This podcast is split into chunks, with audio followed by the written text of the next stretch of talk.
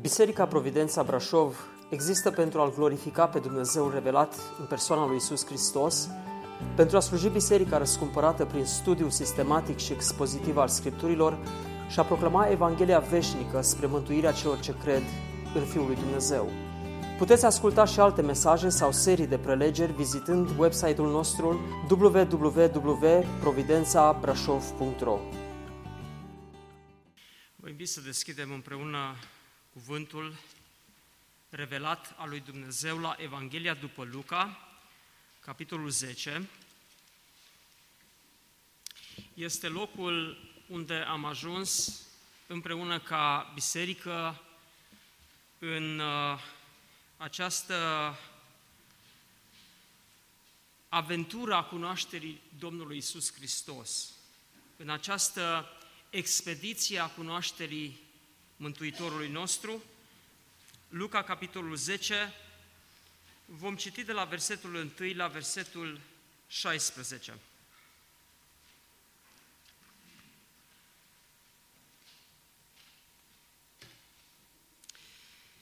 După aceea, Domnul a mai rânduit alți 70 de ucenici și a trimis doi câte doi înaintea lui în toate cetățile și în toate locurile pe unde avea să treacă el. Și le-a zis, Mare este secerișul, dar puțini sunt lucrătorii. Rugați dar pe Domnul secerișului să scoată lucrători la secerișul său. Duceți-vă, iată vă trimit ca pe niște miei în mijlocul lupilor. Să nu luați cu voi nici pungă, nici traistă, nici încălțăminte, și să nu întrebați pe nimeni de sănătate pe drum. În orice casă veți intra, să ziceți întâi, pacea să fie peste casa aceasta.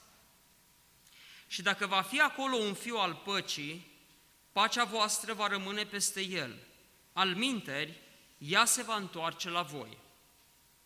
Să rămâneți în casa aceea și să mâncați și să beți ce vi se va da, căci vrednic este lucrătorul de plata sa. Să nu umblați din casă în casă.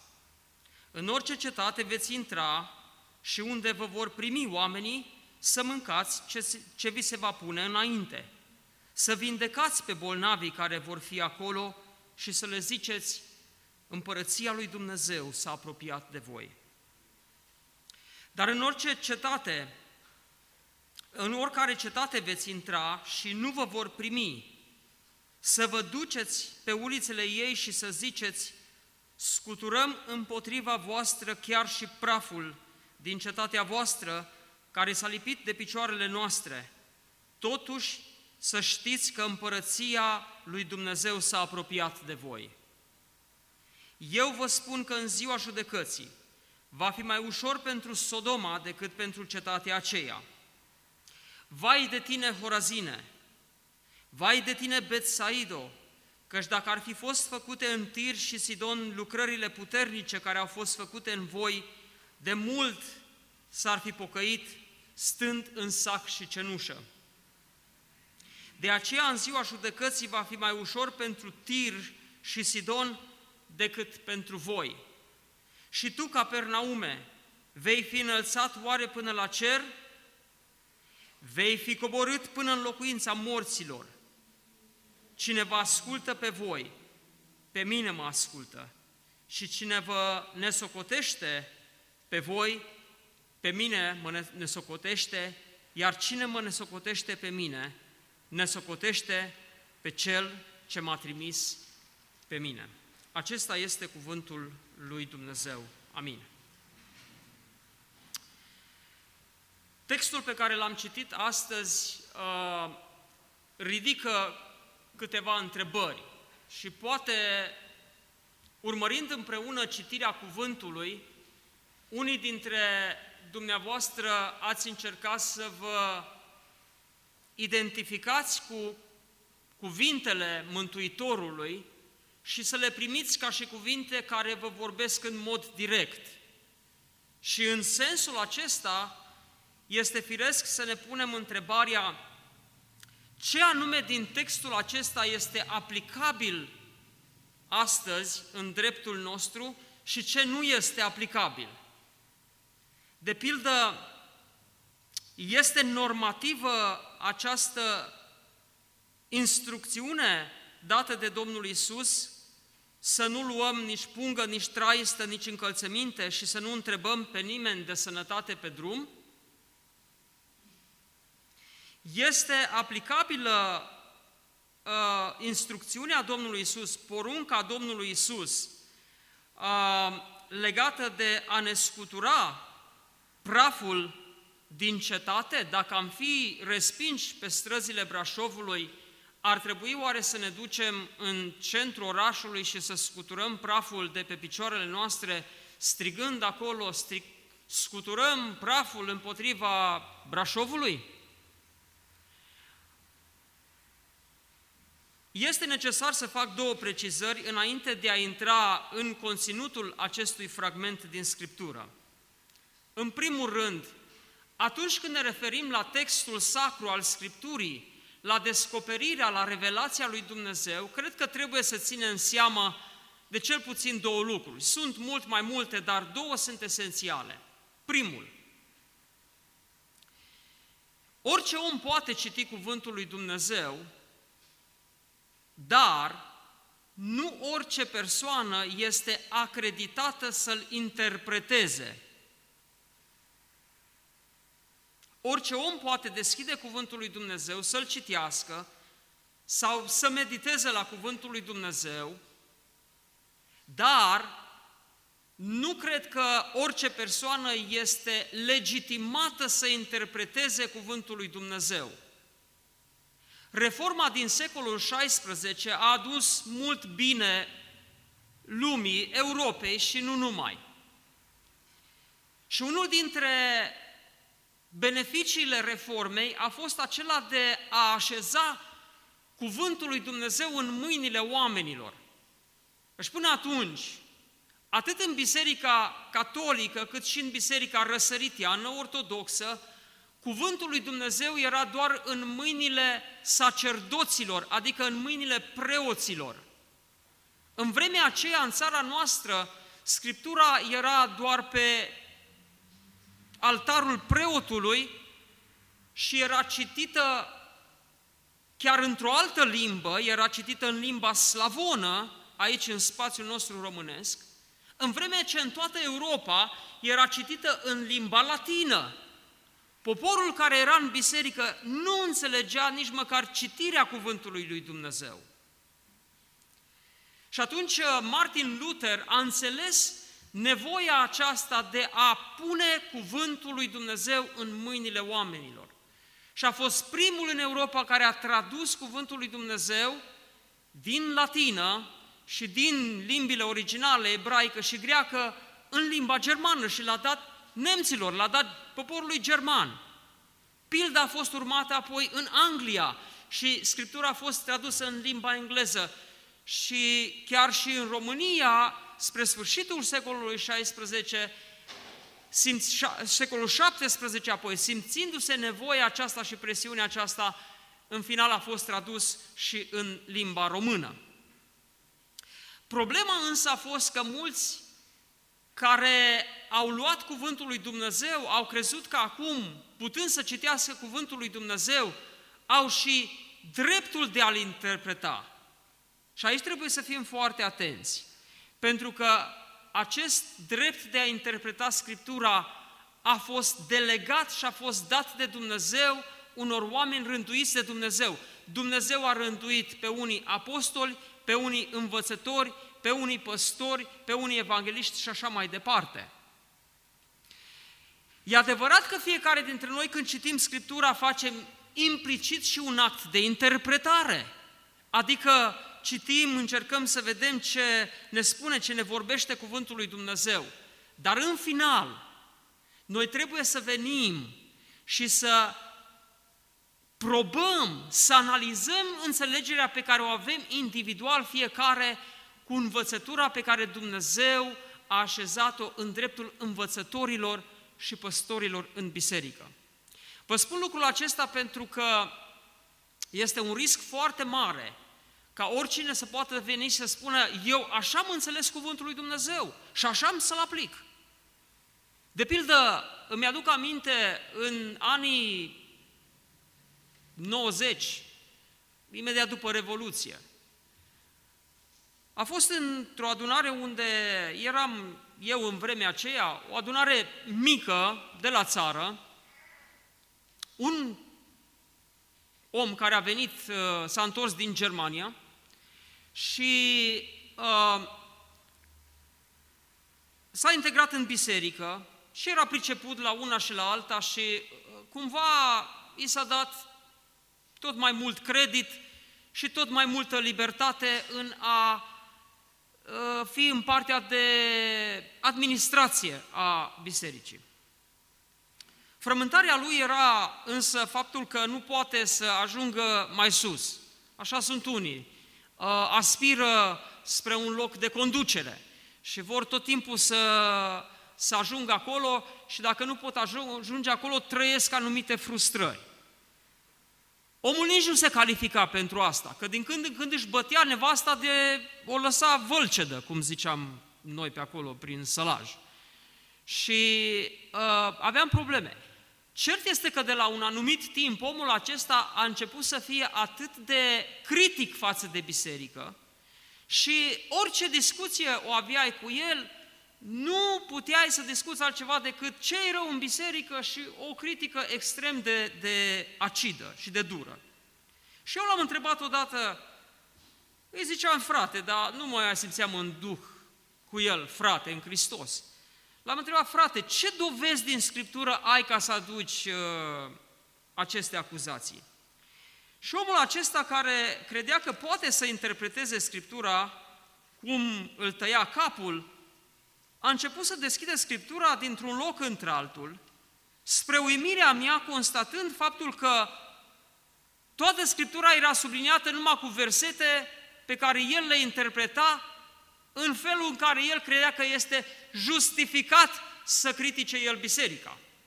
De pildă, unul din versetele pe care el le cita era din Ieremia, capitolul 1, unde spune în versetul 10, Iată, astăzi te pun peste neamuri și peste împărății, ca să smulgi, să tai, să dărâm și să nimicești și să zidești și să sădești.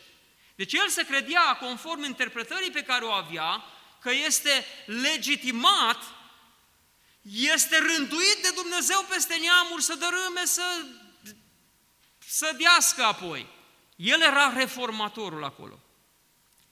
Și am văzut, dragii mei, nu de puține ori situația aceasta în care fiecare om credea că poate interpreta cum vrea cuvântul lui Dumnezeu, însă vreau să fim atenți că dacă interpretarea și înțelegerea pe care o avem poate individual nu se potrivește învățăturii pe care Dumnezeu o dă prin oameni rânduiți în adunarea Lui, atunci trebuie să fim înțelepți și să dispuși să renunțăm la înțelegerea aceea pe care o avem și să acceptăm o înțelegere corectă a Scripturilor.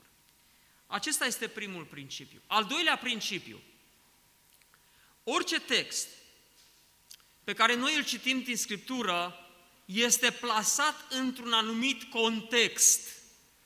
Și atunci când noi citim și interpretăm Scriptura fără a ține seama de contextul în care se, se așează textul acela, nu avem o interpretare corectă. Nu avem o hermeneutică corect, corectă a textului. N-am făcut o, o analiză, adică o exegeză corectă a textului. Teologii spun contextul este totul. Adică înțelegerea textului Scripturii trebuie să aibă loc în contextul în care ne-a fost dat. Iată de ce, chiar astăzi, în multe biserici de credincioși evanghelici, Vechiul Testament este interpretat foarte, foarte nepotrivit. De multe ori se iau învățături din zona legii, din zona descoperirii pe care Dumnezeu a dat-o într-o anumită perioadă din istorie, nu se ține cont de contextul în care sunt date aceste legi și porunci, nu se ține cont de un alt principiu important, că revelația lui Dumnezeu este progresivă și unii interpretează Vechiul Testament și încearcă să impună anumite legi care au fost date evreilor în vremea aceea, să le impună bisericii în zilele noastre. Se uită faptul că poporul lui Dumnezeu, din vremea aceasta, biserica răscumpărată a lui Dumnezeu, nu mai este în vechiul legământ, ci se află într-un nou așezământ.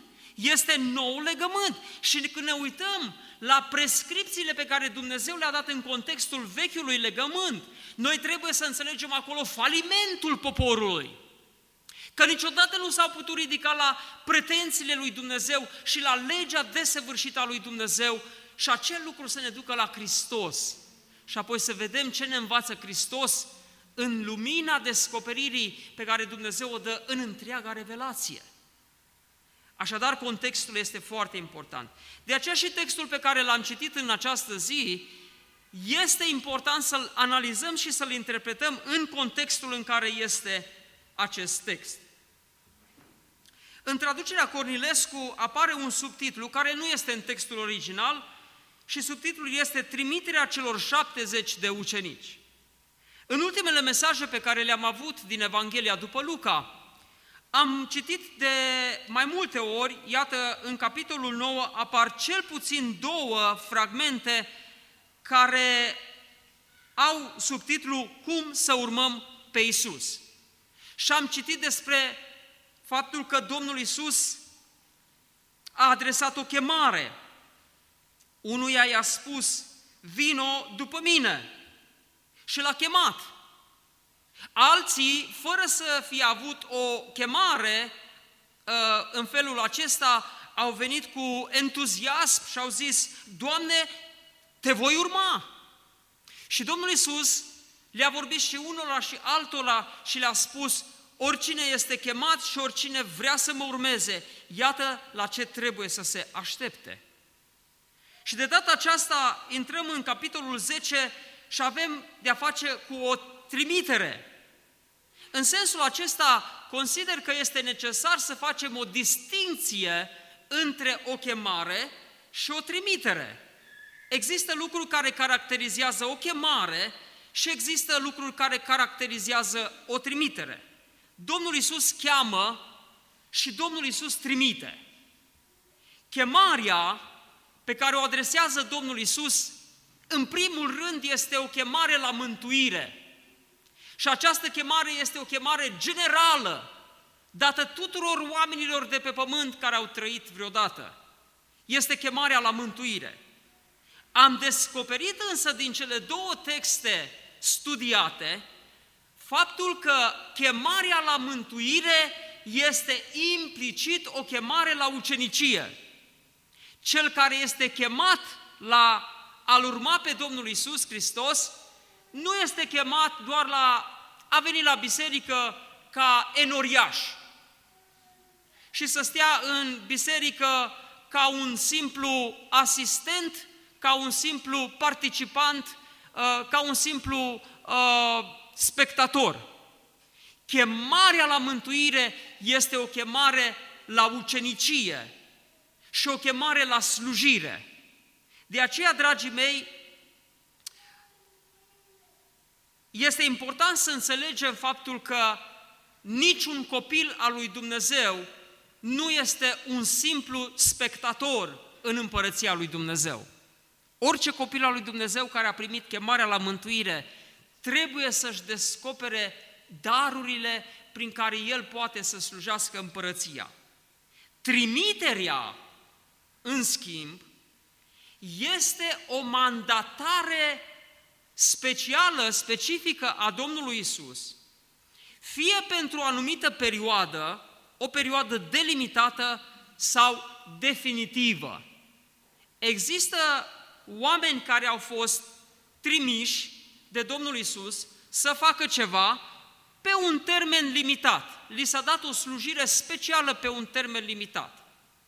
Alții însă au primit o trimitere definitivă o trimitere prin care ei trebuiau să abandoneze totul și să meargă în direcția în care Domnul Isus i-a trimis.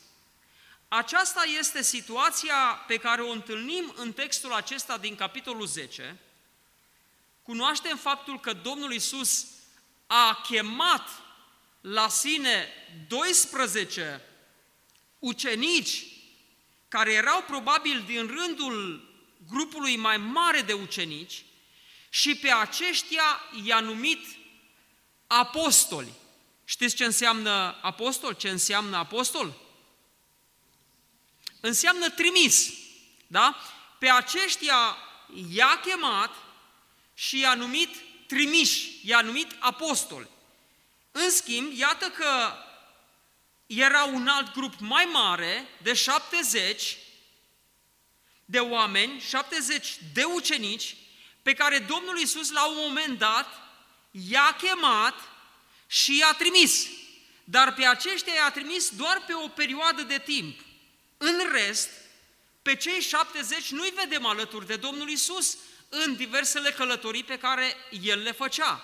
Aceștia, cei 70, erau probabil pe la casele lor, în familiile lor, din diverse sate, cătune, din Galileea, din Iudeea și erau, ori de câte ori Domnul Isus ajungea acolo, ei se duceau și stăteau în jurul Domnului Isus.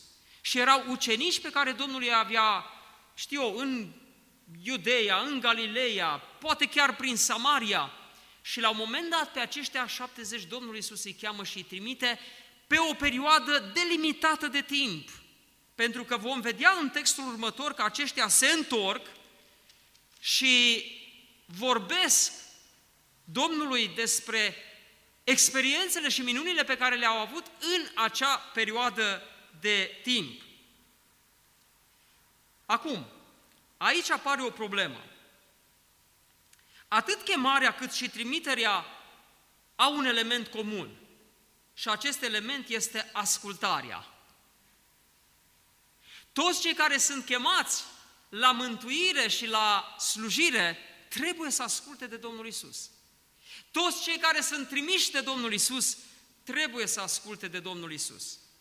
Problema care apare însă când este vorba de ascultare este că mulți ar vrea să primească chemarea și mulți ar vrea să primească trimiterea, dar știți cum? în termenii lor, nu în termenii în care sunt chemați și trimiși. Și aici este și înțelesul textului pe care îl avem aici, pentru că în textul acesta, când Domnul Isus îi trimite pe cei 70, Domnul Isus stabilește termenii. El stabilește termenii în care El trimite pe cineva. De aceea, dragii mei, cred că un principiu extrem de important este să înțelegem faptul că oricine este chemat și oricine este trimis, trebuie să primească această chemare și această trimitere în termenii stabiliți de Domnul Isus. Și la aceasta aș vrea să ne uităm în această zi, la faptul că atât în Luca capitolul 9, cât și în Luca capitolul 10, Domnul Isus stabilește termenii și principiile trimiterii. În primul rând, Primul termen sau primul principiu pe care trebuie să-l înțelegem este faptul că trimiterea comportă autoritate divină. Trimiterea nu este atât de mult trimiterea unei, unei biserici sau trimiterea unui grup de oameni, ci este trimiterea care are amprentă divină este trimiterea care are mandatare divină. Ascultați ce spune versetul 1 din capitolul 10. După aceea, Domnul, Domnul a mai rânduit alți 70 de ucenici și i-a trimis. Auziți? Cine este cel ce trimite? Este Domnul. Termenul în limba, limba greacă este curios, adică este conducătorul, este cel care dă direcție, este cel care conduce. Da? Domnul este cel care rânduiește și cel care trimite. Vedeți apoi în, capit- în versetul 16, în finalul uh, acestui, uh, acestei, acestor instrucțiuni a Domnului Isus, spune Domnul Isus, cine vă ascultă pe voi, pe mine mă ascultă. Și cine vă nesocotește pe voi, pe mine mă nesocotește, iar cine mă nesocotește pe mine, nesocotește pe cel ce m-a trimis pe mine. Și aici, frați, frați și surori, vă rog să mă ascultați câteva momente. Se întâmplă adesea în adunarea Domnului că unuia nu-i place de cel care predică cuvântul lui Dumnezeu. Motive pot să fie foarte multe. Poate la un moment dat acest frate și-a făcut curaj să se ducă și să spună acestei, acestui frate sau acestei surori, frate și soră, ai o problemă. Și cum firia noastră pământească întotdeauna se luptă cu Duhul și nu primește lucrurile Duhului, se întâmplă că persoana respectivă nu mai are atâta drag de fratele care predică cuvântul. Și când îi vine rândul la predicare, ascultați-mă, de aici se vede bine, foarte bine. Pentru că eu cunosc oameni care atunci când predică unul dintre frații noștri sau când predic eu, niciodată nu se uită în ochii, în ochii mei. Știu oameni care au fost aici în adunare, care atunci când se predica cuvântul lui Dumnezeu, citeau din Scriptură de peste tot și mie mă uitam, mă uitam la fratele care predică, mă uitam la el, era total deconectat, tot citea din Scriptură dintr-o parte și într-alta și cu asta își petreca, petrecea timpul uh, în care stătea în casa lui Dumnezeu. Nu primea cuvântul. Și vreau să ascultați atenție cuvintele acestea. Cine vă ascultă pe voi, pe mine mă ascultă. Cine vă nesocotește pe voi, pe mine mă nesocotește. Bine ar fi ca oamenii care au o problemă să-și rezolve problema. Nu în felul în care pe ăsta nu-l mai ascult. Eu îmi văd de ale mele. El pentru mine nu mai are niciun cuvânt. Bine ar fi să, să ne gândim la faptul că un om care predică cuvântul lui Dumnezeu și este un om integru al lui Dumnezeu, acel om are mandataria Domnului Isus. Are autoritate în predicare delegată de Domnul Isus. Respingerea cuvântului predicat este respingerea implicită a celui care l-a mandatat pe vorbitor să vorbească. Este extrem de important să ne gândim la lucrul acesta. Domnul Isus a rânduit 70 și i-a trimis doi câte doi înaintea lui. De ce doi câte doi? A, am intuit, mai bine doi decât unul, da? Avem în Scriptură multe uh, situații care ne ajută să înțelegem că echipa are o greutate și o valoare mai mare și eficiență și dare de socoteală și integritate și așa mai departe. Multe lucruri pot să le spun. Uh, cu siguranță nu mă gândesc că Domnul a rânduit doi câte doi, că în cazul în care unul primește respingere și este singur și bătut, celălalt să vină în ajutorul lui și să dea și el cu pumnii. În niciun caz. A rânduit doi câte doi pentru că este un suport reciproc. Ce bine este când poate într-o situație explici cuvântul lui Dumnezeu și poate din situații de oboseală, din anumite rațiuni, nu ai flexibilitatea și libertatea. Și fratele la un moment dat începe și vine și spune și dă Domnul un har și curge cuvântul și tu stai și te rogi pentru el. Este o experiență extraordinară în a avea un suport. Lucrul acesta este valabil și în familie. Problema este că în familie câteodată polii se schimbă și devin magneți care se resping. Este trist lucrul acesta. Să ne aducem aminte de valoarea echipei.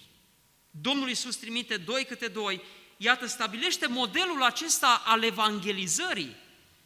trimite și este bine să ținem cont de tiparul acesta al trimiterii. În plus, foarte interesant mi s-a părut când am citit că i-a trimis doi câte doi înaintea lui, în toate cetățile și în toate locurile pe unde avea să treacă el. Ce a făcut Domnul Isus? Avea să treacă printr-o anumită cetate și dacă ar fi apărut doar acolo în cetate uh, și ar fi spus, iată, sunt în cetate, vă vestesc cuvântul lui Dumnezeu, efectul, rezultatul prezenței sale acolo n-ar fi fost ca unul în care dacă trimitea înainte doi ucenici și aceia se duceau în cetatea respectivă și anunțau pe cei din cetate, împărăția cerurilor s-a apropiat de voi. Wow! De două ori în text este, este mesajul acesta. Ăsta este mesajul pe care trebuie să-l spuneți. Împărăția cerurilor s-a apropiat de voi. Ce vrei să spui? Vine Mesia. Va veni Isus în cetatea voastră. Evident, deja lucrurile erau pregătite în momentul în care Domnul Isus avea să ajungă acolo. Și știți ce, la ce m-am gândit și ce gând mi-a arătat Domnul Isus aici? Ca o aplicație pentru noi. În tiparul acesta al trimiterii, la fel cum noi suntem trimiși, mesajul acesta trebuie să se audă și în ziua de astăzi. La fel cum ucenicii pregăteau venirea Domnului Isus în cetățile prin care avea să treacă, noi trebuie să ducem mesajul acesta acestei generații că Domnul Isus este gata să vină. Și noi suntem trimiși de Domnul Isus. Orice ucenic este trimis de Domnul Isus. Unii sunt trimiși câteodată într-un mod special, toți suntem trimiși, țineți cont de asta, alții sunt trimiși și mandatați, poate să se ducă pentru o săptămână în Italia, la Firenze, să le spună românilor de pe acolo că se apropie împărăția, vine Domnul Isus. Alții sunt trimiși poate pentru o perioadă în Africa și alții sunt chemați de Domnul Isus definitiv și ea trebuie să meargă zi și noapte să predice Evanghelia împărăției.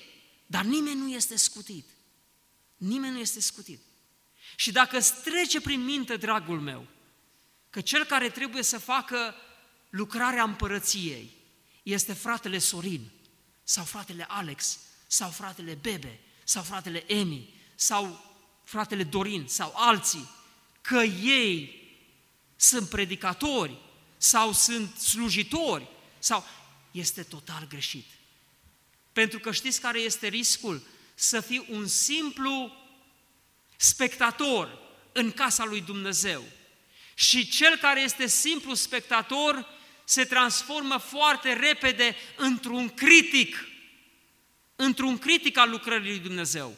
Cel care participă, cel care este participant la lucrarea împărăției lui Dumnezeu, vreau să vă spun, uită de toate criticile, că el știe ce înseamnă. Un tată care nu schimbă scutecele copilului, când face pe el și cumva ajunge pe pat sau ceva, imediat strigă și o ceartă pe soție, că n-a pus bine scutecul. Dar ia pune tu mâna să-l schimbi. Și să-l vezi cum miroase. Și să-l vezi, să vezi la urmă ce experiență olfactivă este în schimbarea aceasta. La un moment dat, mi-a trecut prin minte o idee de afacere. Am avut mai multe idei de afaceri, dar niciuna nu s-a pus în practică.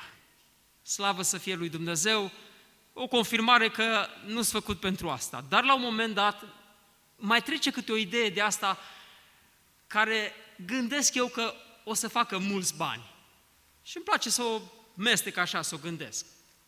Și ideea mea a fost una de a inventa o mască de schimbat scutece. Credeți-mă că o grămadă de bărbați ar cumpăra masca asta. O mască în care să pui o pastilă de aia frumos mirositoare, o pui frumos pe nas, în timp ce schimbi scutecelul, ai schimbat scutecelul, totul este în regulă, l-ai pus în pungă, ai legat punga, ai scos-o afară și ai luat masca de pe gură. Nu este fain. Vali, poate schimbi tu ideile de afacere. Dragii mei, Domnul Isus ne trimite, Domnul Isus ne mandatează și trebuie să înțelegem trimiterea aceasta în termenii Lui. Haideți să mergem înspre al doilea principiu. Al doilea principiu este acesta. Trimiterea comportă riscuri. Trimiterea comportă riscuri. Atunci când ne ducem în mandatarea aceasta, să nu avem impresia că ne ducem spre ceva spectaculos, că mergem spre ceva ce o să ne facă faimoși, o să ne aducă o reputație, nici de cum. Nici de cum.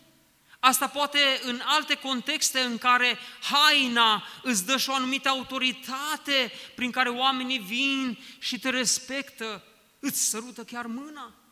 Și ai tot timpul peste tot pe unde te duci un anumit respect, te simți ca fiind un om important. Trimiterea pe care Domnul Isus a dat-o nu are nimic de a face cu, știu eu, așteptările acestea ale unei reputații sau faime dacă unii se uitau la Domnul Isus și îl vedeau că mulțimile îl, urmea, îl urmau și au vrut să zică, Doamne, și eu te voi urma oriunde, sau trimite-mă, Doamne, peste tot și mă voi duce, greșeau. Domnul Isus Hristos, iată ce le spune. Duceți-vă, iată, vă trimit ca niște miei în mijlocul lupilor. Câmpul Evangheliei este minat este minat de demoni, este minat de învățătură falsă, este minat de oameni răi, este minat de satan, este minat de anticriști. Asta vei întâlni când te vei duce. Asta vei întâlni când vei avea îndrăzneală să devii unul dintre trimișii Domnului Isus, fie în contextul vieții în care te afli, al slujbei tale, al familiei, al vecinilor, al bisericii, al lumii, al Brașovului. Vei întâlni ostilitate. Nu vei întâlni aplauze, nu vei întâlni oameni care te vor onora când te vei duce spunând că ești trimis de Domnul Isus să le spui mesajul împărăției, nici de cum. Vei întâlni ostilitate. Și raportul este acesta. Tu ești mielul și ei sunt lupii. Acum, unii au o altă percepție cu privire la trimitere. Au o percepție triumfalistă. Ei se duc să cucerească lumea. Ei se duc trimiși. Și unii nu călătoresc decât la clasa întâi, în avion mă refer, alții trimiși mari a lui Dumnezeu și-au luat și avion particular, pe alții am văzut în zona de vest mai ales, frate, niște mașini de lux, mă uitam cu jind. La ce măgăruș le-a dat Domnul Isus? Să se ducă să vestească Evanghelia. Și am zis, Doamne, nu-i rău să fii misionar, nu-i rău să fii păstor. Poate ar trebui să mă duc și eu din est în vest, că acolo sunt motoare de capacitate mai mare și caroserii mai bune. Și au ideea asta a unui om care, wow, este trimis. Alții, și aici mă întristează mai mult, chiar mai mult decât cei care zic eu că au fost binecuvântați cu autovehicule bune și cu ceva avioane și aeroport particular. Nu în România, adică poate și aici, nu știu, dar dincolo în America sunt, cred că cel puțin 10 care au avioane și aeroporturi particulare. Însă ce mă întristează mai mult decât aceasta, știți ce este? Acei oameni care se cred trimiși al lui Dumnezeu și pe care nu i-a trimis nimeni, nici Domnul, nici biserica, absolut nimeni, care se duc din biserică în biserică și cu deviza aceea din Ieremia 1 cu 10. Te-am rânduit peste neamul să dărâm, să faci așa. Și știți care este raportul? Ei sunt lupii care se duc în mijlocul mieilor să-i sfârșie. Nu suport lucrul acesta, dragii mei. Se duc în biserici în care nu-i cunoaște și nu cunoaște zbaterile și frământările bisericii. Se ridică și dau de pământ cu păstorul și cu membrii din biserică, iar cei care sunt critici în biserică tot timpul, așa frate, dă De mult n-am mai auzit un mesaj de ăsta, dă, dă frate, dă în el că merită să fie dat de 10 ori, ca Izabela. Ce pericol, dragii mei! Feriți-vă de astfel de oameni. Feriți-vă de astfel de oameni. Așa sunt de ispitiți unii. Să primească mesaj de la cineva care trece ca un meteorit prin biserică și să zică, a, în sfârșit cineva care predică, păstorul nostru nu predică așa. Și are o atitudine de discreditare față de păstorul care suferă și care poartă în lacrimile sale biserica și se zbate pe perlă uneori noaptea gândindu-se cum să rezolve problema aceasta a sorei sau a fratelui. Gândește-te să nu fii un lup în mijlocul mieilor, ci să fii mielul care se duce în mijlocul lupilor. Atenție la aceasta! Trimiterea comportă riscuri și pericole. În al treilea rând, trimiterea implică dependență. Domnul Iisus spune să nu luați cu voi nici pungă, nici traiste, nici încălțăminte și să nu întrebați pe nimeni de sănătate pe drum. Cum să luăm și să interpretăm versetul acesta?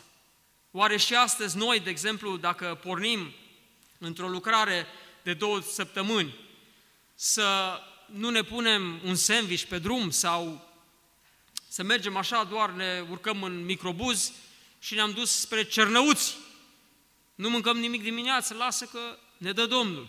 Vedem pe drum. Da? Asta este ideea? Nu cred. Eu cred că în textul acesta, ideea este în lucrarea în care eu vă trimit, nu trebuie să vă bazați pe resursele voastre, ci bazați-vă pe providența lui Dumnezeu. Bazați-vă pe grija pe care am să vă dau eu în timp ce voi mergeți să faceți lucrarea pe care eu vă dau. Și întrucât era țintită și specifică, Domnul Iisus spune, nu întrebați pe nimeni de sănătate pe drum, că știți cum era? Când te întâlneai cu cineva într-o călătorie, în vremea aceea, și îl întrebai de sănătate, nu era întrebarea ca la americani.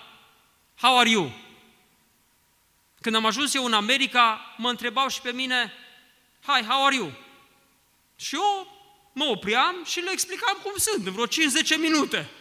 Și ăștia se uitau la mine ca la un extraterestru venit de pe altă planetă, pentru că întrebarea acolo se pune așa, gratuit. Nu să afle musai cum ești, ci ha, hai, hai bai, atât. Deci nu chiar ce problemă ai, cu ce te confrunți, cum ești, da? Ei, în vremea aceea, dacă te întâlneai pe drumul pe care îl făceai dinspre Iudeea spre Galileea și întrebai pe cineva de sănătate, te așezai, îl întrebai de unde este, te trăgeai la umbră, stăteai câteva ceasuri de vorbă cu el. Cam asta era întrebarea de sănătate. Da? Și Domnul Iisus, pentru că i-a trimis specific, trebuie să faceți lucrarea aceasta, că eu voi veni nu stați la taclale și la întrebat de sănătate pe drum. Duceți-vă, pregătiți calea. De aceea, dragii mei, poate e și aici o lecție foarte bună, că și noi știm să ne întrebăm de sănătate, dar câteodată ne așezăm la bârfă. Știi, ce faci? Păi bine, așa, am fost la sora cu tare, dar știi ce s-a întâmplat cu fratele? Da, și începem să ne așezăm și vorbim de sănătate. Uitând că avem o lucrare de făcut, da? este lucrarea împărăției. Noi trebuie să fim dependenți. Iată, ne spune versetul 4. Apoi, trimiterea implică smerenie și modestie. Da? Domnul Iisus spune, în orice casă veți intra, întâi să spuneți, pacea să fie peste casa aceasta. Dacă va fi acolo un fiul al, al păcii, va rămâne pacea peste el. Versetul 7. Să rămâneți în casa aceea și să mâncați și să beți ce vi se va da, căci vrednic este lucrătorul de plata lui. Să nu umblați din casă în casă. Și aici uh, sunt câteva lucruri importante. În primul rând, uh, Domnul Iisus spune, dacă ajungeți într-o casă, primiți slujirea acelei case. Nu mergeți și spuneți, dacă sunteți întrebat, frate, ce doriți să serviți? Nu vă puteți să spuneți caviar, un tort de ciocolată. Spui mai degrabă, soră, frate, ce aveți dumneavoastră? Nu vă zbateți cu nu știu ce mâncăruri, ce vi se pune în față, mâncați împreună cu ei și fiți mulțumitori. Nu aveți așteptări, nu aveți pretenții, da? Nu vă duceți cu pretenții, asta este ideea. Unde ajungeți și unde sunteți primiți, nu emiteți pretenții. Lucrarea în care vă duceți este o lucrare a smereniei, a modestiei, tot așa spune apoi uh, în versetul 8, uh, în orice cetate veți intra și unde vă vor primi oamenii să mâncați ce vi se va pune înainte.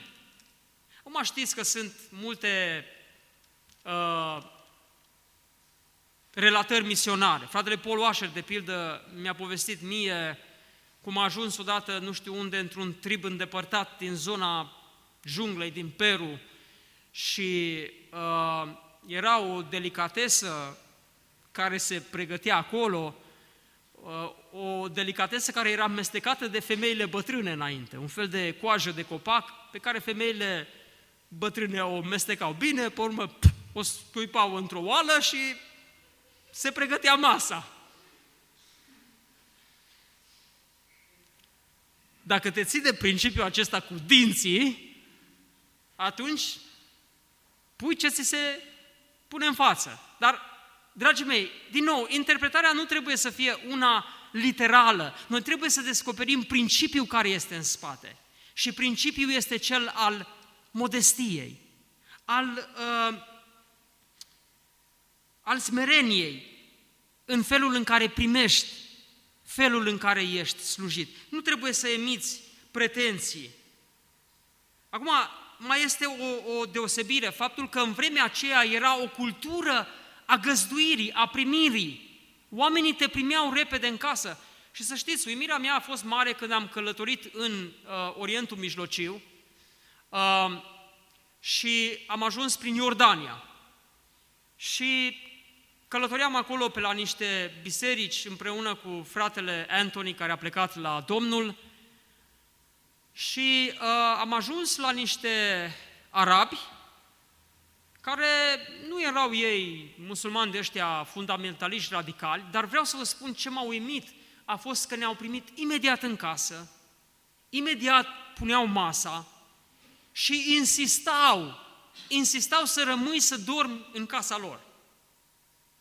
Așa de ciudă mi-a fost, credeți-mă, că nu mai avem cultura aceasta a iubirii, a dragostei, a găzduirii. Și Scriptura pe noi ne învață să fim primitori de oaspeți. Dacă Domnul ți-a dat o casă, gândește-te la faptul că Domnul ți-a dat o casă ca să fii un primitor de oaspeți în casa aceea. Și ce bine este că pe lângă faptul de a fi primitor de oaspeți, poți să stai și tu în ea. Da? Și poți să trăiești acolo, sub acoperișul acela, ani de zile. Dar o binecuvântare trebuie împărtășită. Și aș vrea ca să știu că în Biserica Providența este această cultură a găzduirii, a primirii, să fii primitor de oaspe, să te bucuri, ori de câte ori, dacă scriem pe WhatsApp, avem pe cineva, trebuie găzduit. Și numai să auzi în următoarele 5 minute, pum, pam, pam, pam, unul după altul să se umple și acum la cine să-l trimit? Problema este că câteodată scrii și tot scuturi telefonul ăla să vină un bip scurt să, să, să zică cineva, îl primesc eu, frate. Și când primești, ai ce te bucuri că ai scăpat de problemă, că nu știi ce să faci cu el, unde să-l culci, unde să-l primești. Uh, cultura aceasta a, a primirii. Dragii mei, să știți, uh, înainte să mă căsătoresc și să fiu mai așezat, mai, știu eu, locului, mai de al casei, am călătorit foarte mult. Vreo 8 luni din an eram în călătorie și mergeam la diverse familii și eram primit în diverse locuri. Și am fost primit într-un spectru foarte larg, de la, uneori de la o saltea pe care dormeam și mi-era frig noaptea, până la o casă de lux, că mi-era groază să mă pun în patul ăla de mătase. Așa, totul era așa de lux acolo. Și m-am bucurat de slujirea oamenilor simpli și a celor sofisticați. Am primit diverse binecuvântări. Și vreau să vă spun că am fost și în case de romi și m-am bucurat cu frații romi și a fost extraordinar. Și am mâncat cu ei. Câteodată, când am văzut că se duceau în cort, afară, și băgau mâna în carnea de porc și zap, tăiau o bucată și pac, mi-o puneau în farfurie, înghițeam așa și mergeam înainte. Și o mâncam. Slavă Domnului, nu s-a întâmplat niciodată, nimic greu. Dar mi-am arătat recunoștința și mulțumirea pentru felul în care am fost slujit. Dragii mei, smerenia și modestia în slujirea noastră trebuie să se vadă în toate situațiile în care suntem. Și acum, spre încheiere, aș vrea să ne uităm spre un alt aspect al trimiterii.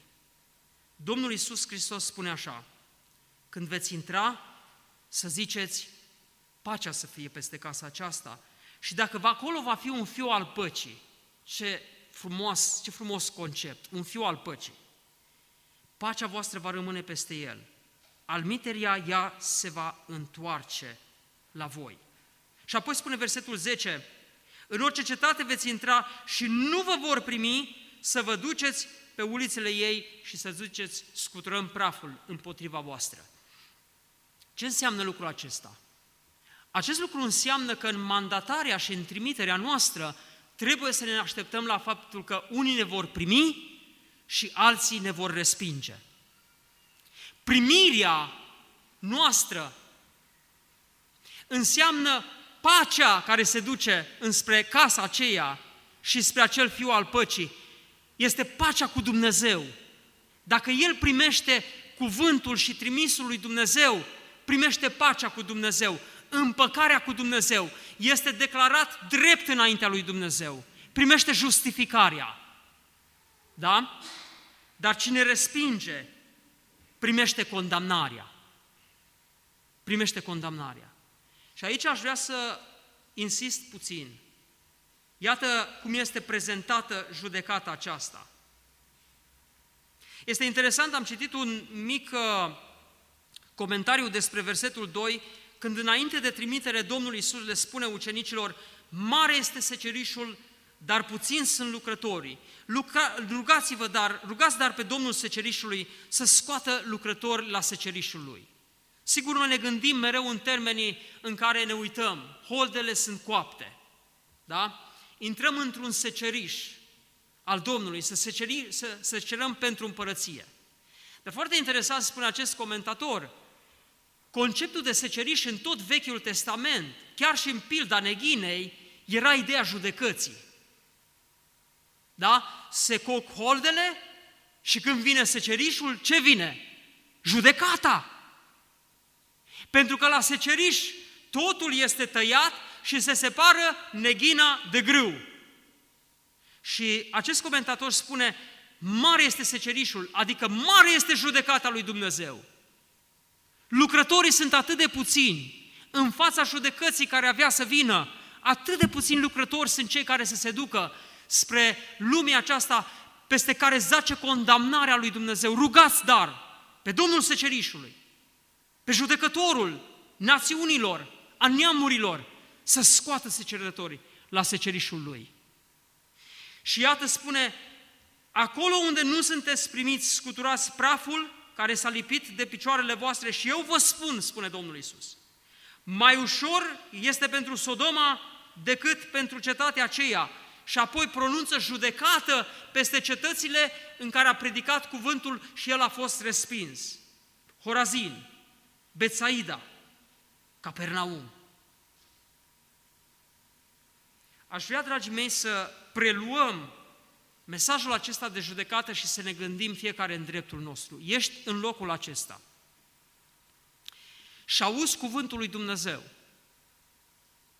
Dumnezeu te invită la o analiză cât se poate de serioasă a inimii tale.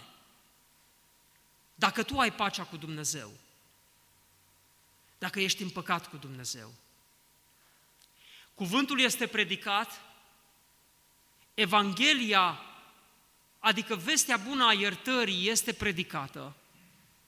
Ți se spune că Hristos a murit pentru păcatul tău, ca tu să te întorci din păcatul acela cu pocăință și credință în Cel care a murit pentru tine, să plătească în locul tău. Să crezi în El, să te pocăiești de păcat și să începi să umbli pe calea lui Dumnezeu în termenii în care El te cheamă. Primirea acestui mesaj înseamnă pace peste tine. Respingerea acestui mesaj înseamnă judecată. Și spune cuvântul lui Dumnezeu că cel care respinge cuvântul este într-o situație în care va fi judecat mai aspru decât sodomiții din Sodoma și Gomora. Pentru că ei nu au avut parte de revelația pe care tu o ai în ziua de astăzi. De aceea, pe cel ce ascultă cuvântul predicat, îl ascultă pe Hristos, pe cel ce îl respinge, îl nesocotește pe Hristos și pe cel ce l-a trimis pe Hristos. Îndemnul și sfatul meu este pentru tine, dragul meu, să primești vestea bună a iertării, să-L primești pe Mântuitorul, să primești iertarea și să nu stai sub condamnarea aceasta. Iar pentru cei chemați și trimiși de Domnul, să facă lucrarea aceasta în termenii și principiile stabilite de Domnul Isus,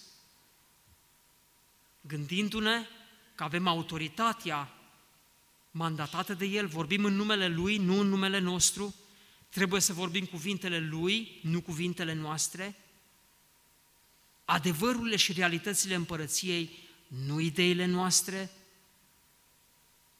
să înțelegem că ne ducem într-o lume ostilă, să respectăm biserica miei lui Dumnezeu și să predicăm cu îndrăzneală cuvântul lui Dumnezeu în smerenie și modestie și în felul în care putem să fim slujiți de cei care ne vor primi și ne vor găzdui și să ne gândim că cei ce primesc cuvântul primesc mântuirea, iar cel ce îl răsping primesc condamnarea. Nici un cuvânt de la Dumnezeu nu este lipsit de putere. Și niciun cuvântul de la Dumnezeu nu se întoarce fără rod. Slăvit să fie numele celui care ne-a chemat la mântuire și la slujire și ne-a trimis să proclamăm Evanghelia veșnică. Amin.